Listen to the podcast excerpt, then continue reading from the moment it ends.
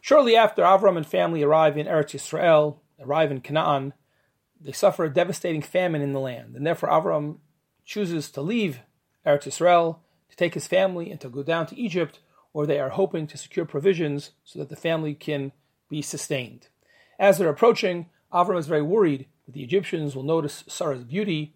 If they know that they are married, they will kill Avram, and therefore he suggests to Sarah that she lie and say that in fact they are brother and sister, hopefully thereby sparing Avraham's life. In fact, that's exactly what happened in the sense of Sarah's beauty is clearly noticed. She's kidnapped, she's taken to Paro's palace, and she's only released after Hashem afflicts Paro and his whole household with a disease. The story ends with Paro being upset about Avram's subterfuge, banishing Avram and his household from Egypt. And this story, fascinating as it is, really presents two questions, which perhaps ultimately are one. Was it right for Avram to leave Eretz Yisrael? Who told him to do that?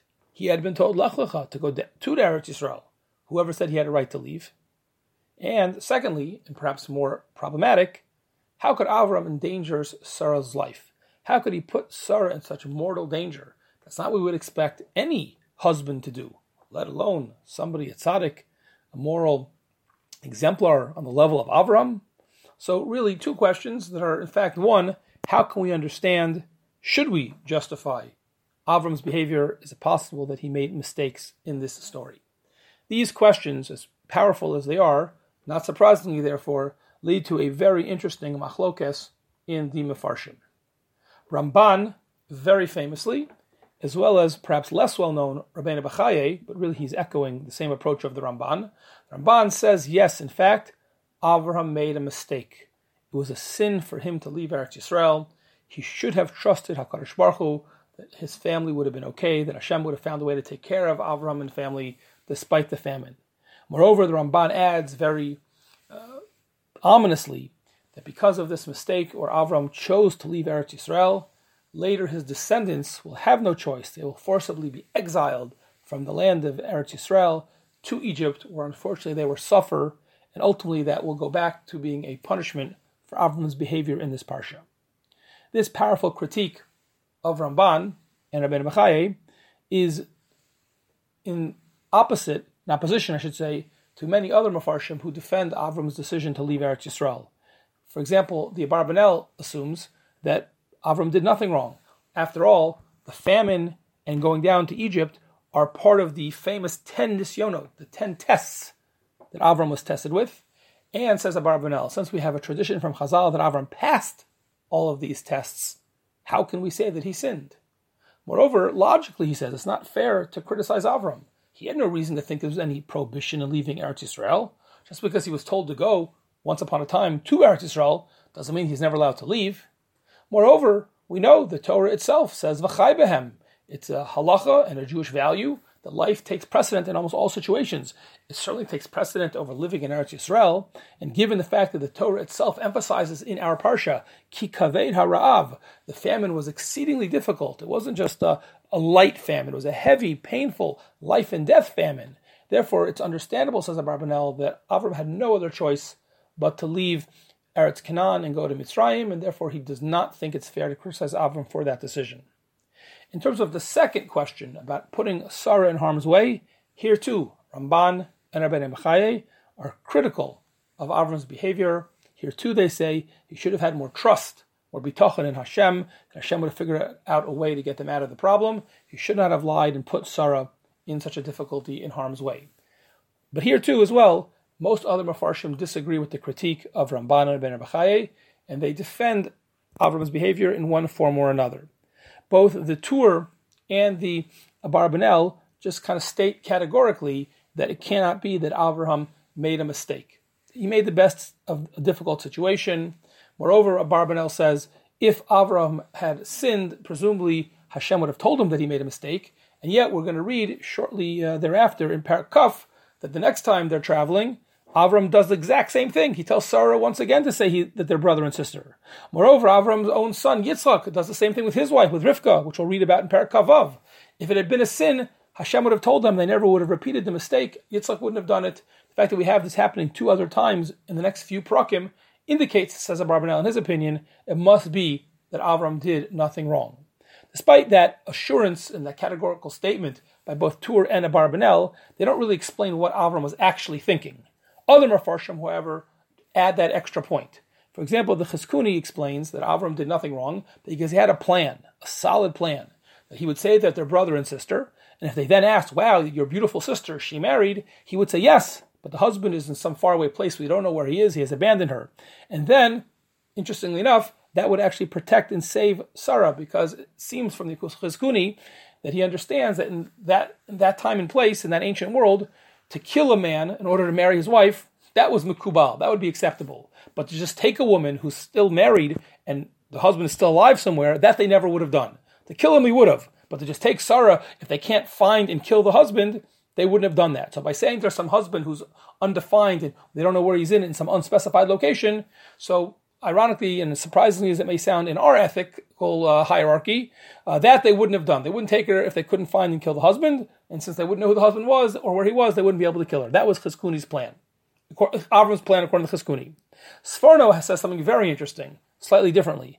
He says Avram was trying to delay and buy time with the hope that when they saw how beautiful Sarah was, not one, but multiple, various Egyptians would all want to marry her, and they'd all be vying for a hand in marriage. And to do so, they'd all be giving Avram various gifts as the older brother, trying to bribe or entice him to give them his sister in marriage.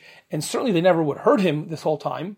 Plus, while this negotiation was happening, presumably with multiple people, Avram would be able to quickly buy the provisions, and then they'd quickly be able to get out of Dodge, they'd leave the country, everything would be okay. It was a great plan, says the Sforno, but it all fell apart when they got to Egypt, because right away they just took Sarah to Paro's palace, and his whole expected plan never came to fruition.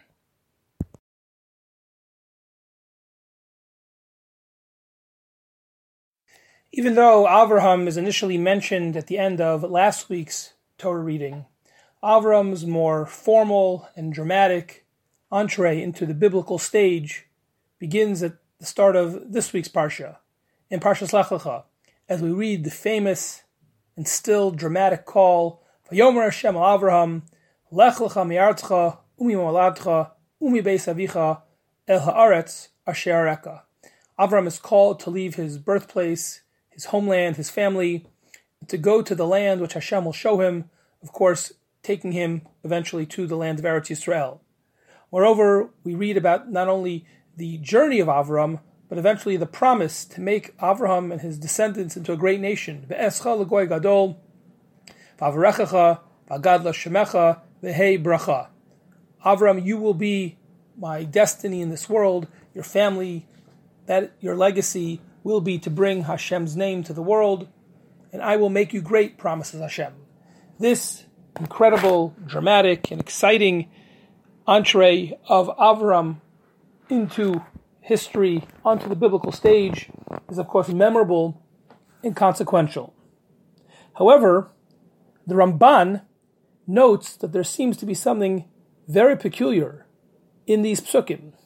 For all that the Torah reveals, what is most striking is what we are not told we are not told, we are never told in the Torah text itself anything about Avram's life story before this selection.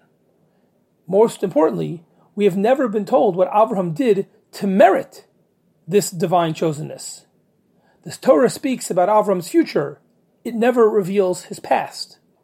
And of course, what is so significant and shocking about this is that, first of all, with other heroes such as Noah, we are told that he is an Ish Tzaddik, we are told his bona fides, his credentials, before we hear about his consequence on the world stage. And secondly, this is a radical shift, as no longer is Hashem dealing with the entire world on a universal level, level but Lech Lecha marks the shift to a more particularistic approach. Hashem's light, Hashem's name will be revealed to the world through a particular person and his family. But we never know, we never learn it all in the Torah text. Why Avraham? Why is he the chosen man? This is the incredibly penetrating question of the Ramban. The Ramban himself gives the following answer. He says, Well, of course, we do know much about Ramban, Avraham from the Midrashim, all about how he discovered Hashem, how he fought with the Baalei Avodah Zarah of his day, rejecting in a very proactive way and even a confrontational way, one could say, the Avodah Zarah and the paganism of his day, and that made Avram a religious and spiritual hero. Of course, Ramban realizes that that begs the question. Those stories are wonderful, but they're only in the Medrash. They're not in the Torah text. Why does the Torah itself not cite any of these Midrashim? To which the Ramban answers that generally the Torah is very, very reticent to mention anything that is about Avodah Zarah, anything which is in any way heretical or against the Torah's core and axiomatic beliefs. And therefore, since it's not really crucial to anything in the story per se, the Torah did not want to mention these stories about Avraham because willy nilly they would have required a reference to Avodah Zarah. This is the Ramban's answer. And whether one uh, loves it or, uh, to be honest, I find it a little bit uh, underwhelming, uh, with all the respect, of course, to the Ramban, the Sfas Emes takes us in a completely different direction, in a direction which I find to be incredibly remarkable, potentially life altering if one really would internalize the message of the Sfas Emes, and certainly inspiring. And the predicate of the approach of the Sfas Emes is a comment of the Zohar Kadosh. The Zohar Kadosh tells us that the call of Lech Lecha was actually not exclusively said to Avram Avinu. We've always thought, certainly the simple reading of the Psukim, that Avraham was already chosen with those words, Lech Lecha. Says the Zohar, in fact, the words Lech Lecha were said to the entire world. However, in the words of the Zohar, Vail inun denaime shinsa b'chorehen v'lo v'lo mistaklon. Woe is to those who are sleeping and not seeing or unaware, not hearing and knowing what is going on around them. In other words, says the Sfas Emes, you see from the Zohar that the world was approached. The world was on the receiving end. Everyone, the whole universe could have heard the word Lech Lecha. It was a call that went out to anyone. However, no one else heard the call. What made Avraham great, says the Sfas Emes, as he works off of and develops this idea of the Zohar, what makes Avram great was that he heard the call. Shama v'kibel, says the Sfas Emes. He heard it, and he took it as a personal call. He took it as a personal responsibility. Anyone could have heard it, but Avraham did, and he acted on it. The call went out to everyone, but it's Avraham who heard it. And therefore continues the Sfas Emes, when just a few psukim later, after Hashem finishes his promise, in Pasuk Dalid we read, Vayelech Avraham, from the moment Hashem called him, Avram saddled up and he went on the journey. He heard and he acted on it. Says the Sfas Emes, the whole premise of the question was wrong. We asked, why doesn't the Torah tell us why Avram merited to be chosen?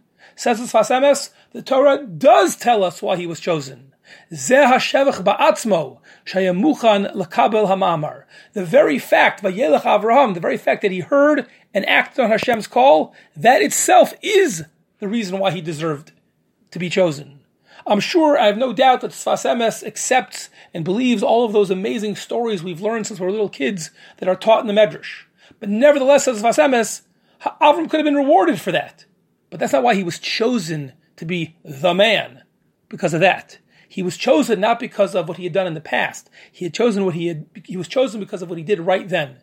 Vayelech Avraham. He heard the call, Shama Vakibel, and he acted on it. Zeh Hashem This itself is why he merited. And this, of course, is a lesson, says Sfas for all of us.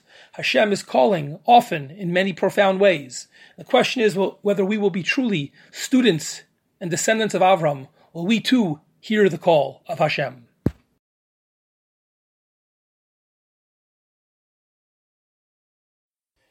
Our parasha, of course, begins with the famous charge, Lech lecha mi artzcha mi moladcha mi beis avicha el haaretz asher areka.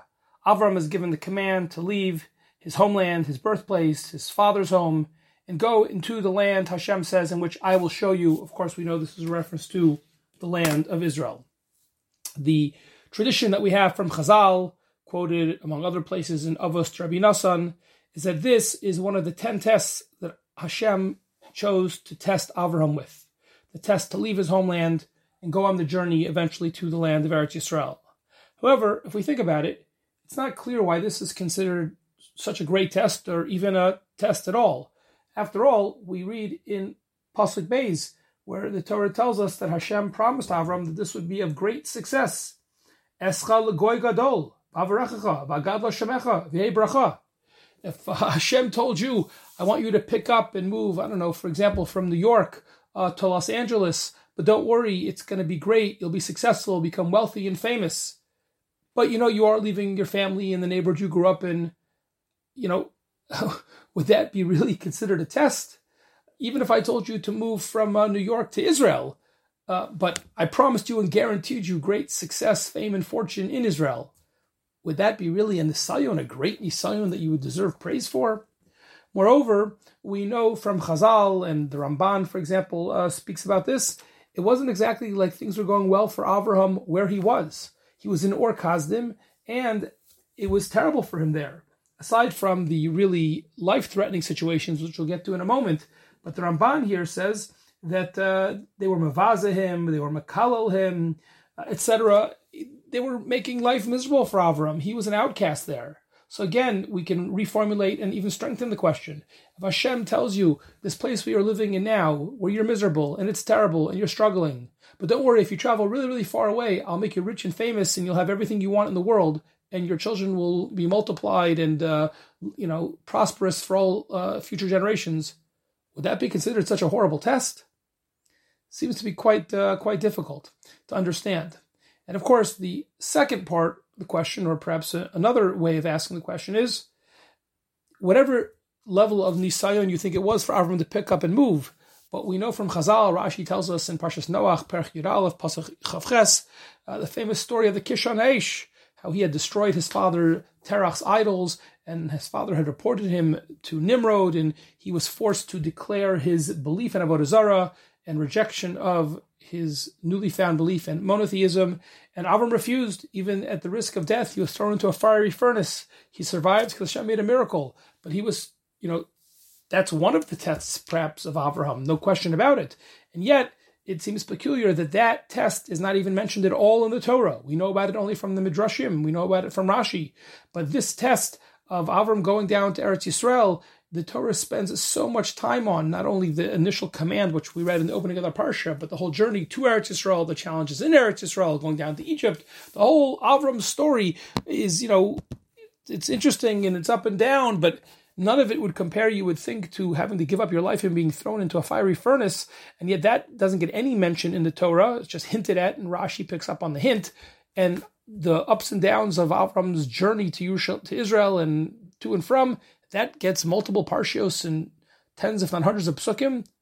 What is going on here? Simcha Zissel Broide, in his uh, very important modern classic Sam Derech here in our parsha, explains as follows. He says, in life, there can be two types of challenges of nisyonos. There are things which come unexpectedly, they're completely out of the ordinary routine, and they can be quite dramatic, calling on us to consider massive sacrifices, considering even our highest values, perhaps even to give up our own lives. These things are very out of the ordinary, very rare. Some people may go through all of life without having anything really like this, and even if we do, it can be very, very rare. And while these things can and sometimes do happen, and as hard and as painful and as demanding and as challenging as they might be, says generally speaking, people, even people who aren't considered great prior to that by any standard, but people generally will summon the momentary courage and conviction and do what's right despite the risk perhaps to reputation, financial standing, and even in extreme cases, their actual life.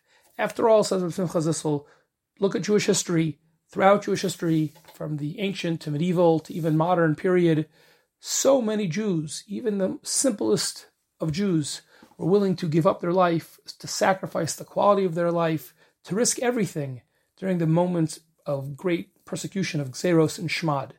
Because even though these are very difficult and demanding challenges, but when you have a challenge like that, there's a certain, I guess you could say, spiritual adrenaline that kicks in, and people are willing to rise to the challenge. However, says Simcha Zissel, there's a second type of challenge the everyday challenges of Avodah Hashem. Day in and day out, there are challenges making it difficult for us to do the right thing, tempting us to do the wrong thing. It says Rav Simcha Zissel, obviously each in their own one on one in a vacuum, none of them compared to the first type of challenges we described. However, in a certain other way, these are actually more difficult because it's, in a certain sense, more difficult to overcome challenges time after time, especially when each one of those challenges is not so objectively demanding that those challenges don't necessarily inspire that level of what I called before spiritual adrenaline.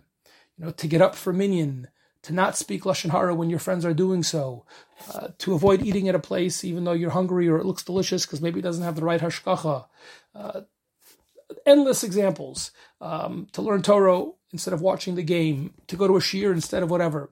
The same people who, in theory, could have given up their life if they were forced to, can't necessarily withstand these much easier tests on a daily basis. Says Osam Derech, that's why even after the nisyonos of Ur Kasdim, Hashem still tested Avram with the journey to Eretz Yisrael and the famines, etc. Because even though Hashem had promised Avram the good life when he would get to Eretz Yisrael, but through that journey there were many day-to-day challenges that came up. And that's why this type of accomplishment gets more airtime, so to speak, in the Torah than Ur Kasdim in the fiery furnace. It's a greater accomplishment, and it's more relevant and important lesson to our daily life when we're challenged like this.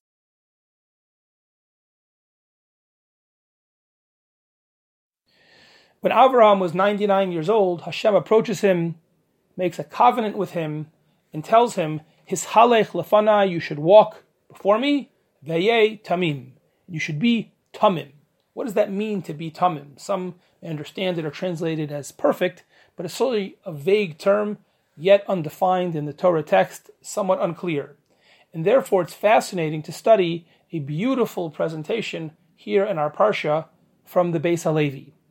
Beis Halevi posits that what this pasuk is communicating and what the concept of tamim means in general in Tanakh and in Chazal is inyan hatmimus hu shiyasa ratzon haborei v'lo yachkor lama kan.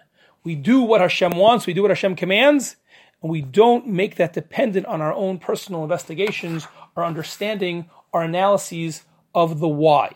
We do mitzvos because we're commanded without questioning or trying to understand why. The Beis Halevi brings us support for this definition of the term a medrash in Tehillim, commenting on the pasuk in Parak Kuf Yud Tesaf Tehillim, which says Ashrei Tmimei Derech. Praise are those who are Tmimim, and says the medrash this refers specifically to the Dor Hamidbar.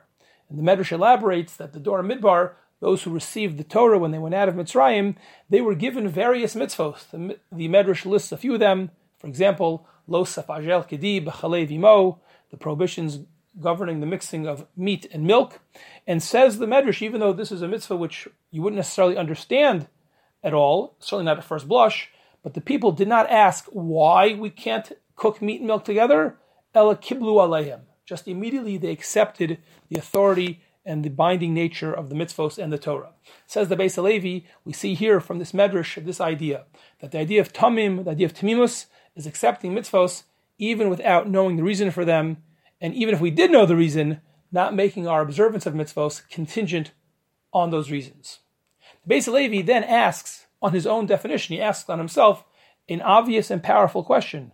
Says Beis Halevi, but aren't we obligated, aren't we commanded to study, to understand all the details of mitzvos? Aren't we even commanded, according to some, or encouraged to understand the reasons for mitzvos? So doesn't that contradict this exhortation here in our parsha and in other sources to be a tamim, which we're now defining as doing things without knowing the reason? Says the Beis Halevi, we have to make a profound, subtle, but significant, nonetheless, distinction between learning and doing. Says the Beis Halevi, in Hachinam, 100%. There absolutely is a value and even a mitzvah to study the details and the reasons for mitzvos. Zebchlal limud haTorah, shemitzuveh lilomdeha leida osa. Says the Beis Levi, yes, part of the mitzvah of Talmud Torah, very central mitzvah. Part of that central mitzvah is to understand the details and the reasons for mitzvos. However, says the Beis Levi, we have to make a distinction between when we're studying and when we're performing the mitzvos. When we study, we want to understand everything, and the more we understand, the better. However, he says when it comes to doing the mitzvah, of ikar ha'asiyah shelo, when it comes to actually doing the mitzvah, then we do it not because of the reasons, rather shekenhu ratzon yisbarach. When we're doing the mitzvah, we're doing it not for this or that reason, Even if we understand the reason, even if it makes sense to us, it doesn't matter. And we certainly do it even if we don't understand the reason. There's a distinction, says the Beis Levi, between action and learning, between deed and thinking, if you will. And therefore, we have to, so to speak, live on both planes. When we're learning, yes, study and understand the reasons. But when we're doing and performing the mitzvos, we do it completely disconnected to and certainly not contingent upon those mitzvos. The Beis Levi continues and develops this idea with numerous other sources, examples, and proofs. But I want to mention one final one, which to me is so beautiful, which he ends the piece on, and that is that the Medrash, at least in one place in a Gemara in Masech Chulin, seems to compare in a very favorable way people to animals. We're like a behema. And of course, it seems on its face very peculiar, and the question is obvious. In what sense are we like animals, and how could that possibly be a good thing? So, to answer this question, the Beis Levi brilliantly draws a homiletical or even profoundly philosophical explanation from the world of halacha. That is the world of kinyanim, the modes of acquisition, the Gemara in Kedushin and Daf Chav tells us that one of the modes of acquisition according to Allah, one of the kinyanim is known as Meshicha. When you pull or draw uh, whatever property you're purchasing into your property, that affects the kinyan, the transfer of formal ownership. The Gemara gives an example of an animal. If you physically pull an animal that you've purchased onto your property, that gives it a kinyan. That, the physical drawing onto your property, that's what makes it yours. The Gemara gives a Another example, which would be even for an Eved, if you would physically bring him onto your property, that would also be a form of a kinyan.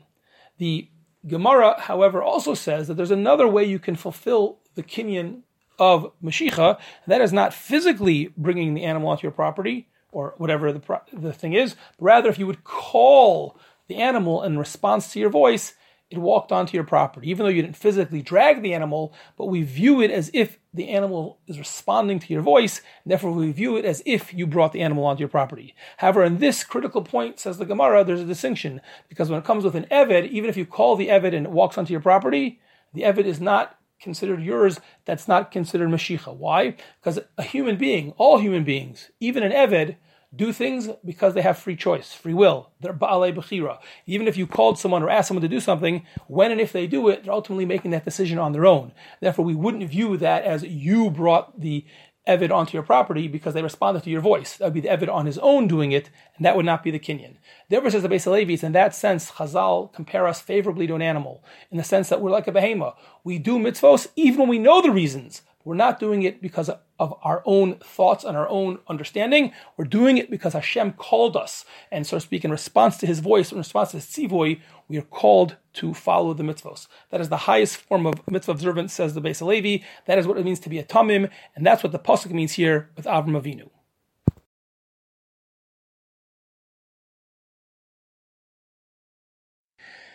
As Avram and Sarah begin their journey to the land of Israel, we are told that they brought with them as hanefesh asher asu b'charan, the person or the soul they made in Charan. And the whole phraseology of this part of the pasuk is obviously very awkward and difficult to understand. And this leads Rashi to quote the famous teaching of Chazal in the Medrash that's an allusion to the fact that Avram Megayers Anashim, the Sarah Megayers as Hanashim. That is to say, who were these souls that Avram and Sarah brought with them on the journey? They were people who Avram and Sarah respectively had converted to the belief in Hashem, to monotheism, and they were also part of the journey. They went with Avram, and Sarah, and family on the way to the land of Israel. Now, in the context of our Parsha and this Rashi and this Medrash, it's clear that we are being taught this message and this teaching as a way of expressing Avram's success, his impact as a religious leader, and his devotion and love of Hashem. However, it's positive when it comes to Avram but it raises the question, and it behooves us to investigate. That was true for Avraham before Matan Torah, but is it still true now, post Matan Torah? Is it still true even in our day? Is conversion a positive thing? Is it perhaps even a mitzvah? Or are things perhaps slightly more complicated or even ambivalent?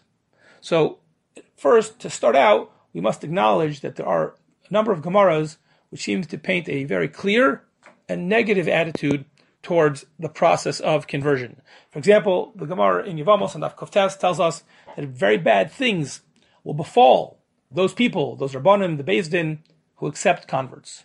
And the Gemara continues and connects that to an earlier statement of Rabbi Chelbo, who says that the phenomenon, and the reality of converts of Gerim is very difficult and painful for the Jewish people, like having some kind of a leprous sore on our skin, kisapachas.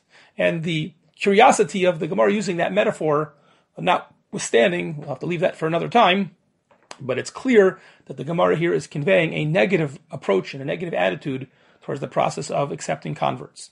Additionally, earlier in Masechta Yevamos on Daf Mem Zayin, the Gemara describes the process of what would happen or what should happen if a prospective convert comes to a Beis Din, comes to a rabbi and says, "I want to convert," and rather than doing what we would expect Avram did, which is run, give the person a hug, accept them, teach them, rather says the Gemara, on the contrary, we question her, and her sincerity, we want to find out what they're really motivated by, and we go to great lengths to try to dissuade them from converting by telling them how hard Jewish life is, mitzvahs are so hard, anti-Semitism is difficult.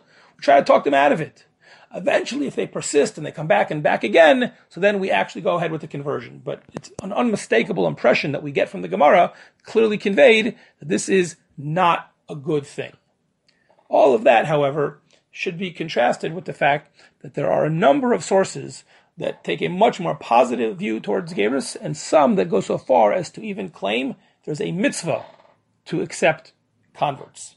The Tashbetz, one of the later Rishonim, points to a Gemara, Masachti Yevamos, on Daf Mem Zayin, the very same Gemara that we previously saw about giving the Ger, the prospective Ger, a hard time, but nevertheless, says the Gemara, once they pass the test, they cross the threshold and we want to actually convert them, the Gemara says, Malin oso miyad, referring to a male convert, we go, go ahead with the circumcision right away.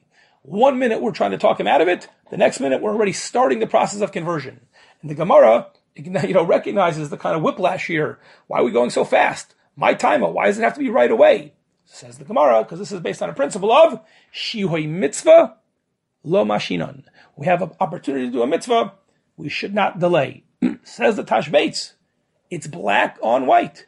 Could not be clearer. The Gemara refers to the process of conversion as a mitzvah. In fact, a, a, applies the principle of don't delay a mitzvah. Obviously, the Gemara is assuming, as clear as can be, the actual conversion, the process, is considered a mitzvah. So not a negative thing, and in fact, even a mitzvah. The Tosfos HaRosh also says the same thing. It's a mitzvah. But he uses a different proof from the fact that there is a bracha that we say before the circumcision of a ger, vitzivanu.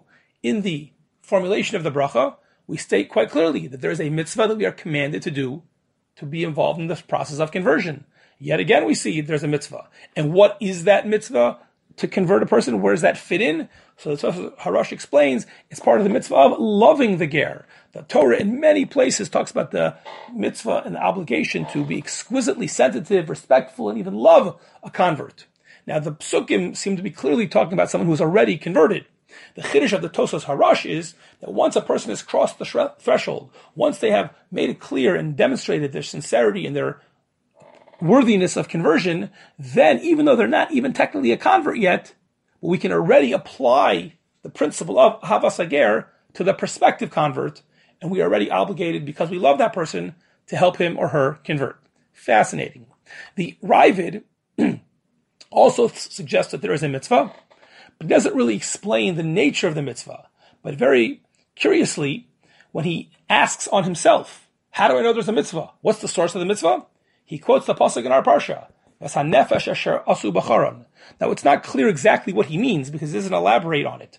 But many Achronim point out it's difficult to understand at face value. After all, this pasuk does not seem to be a halachic source. It's a narrative, agadic uh, piece of information. It's from Kodem Matan Torah.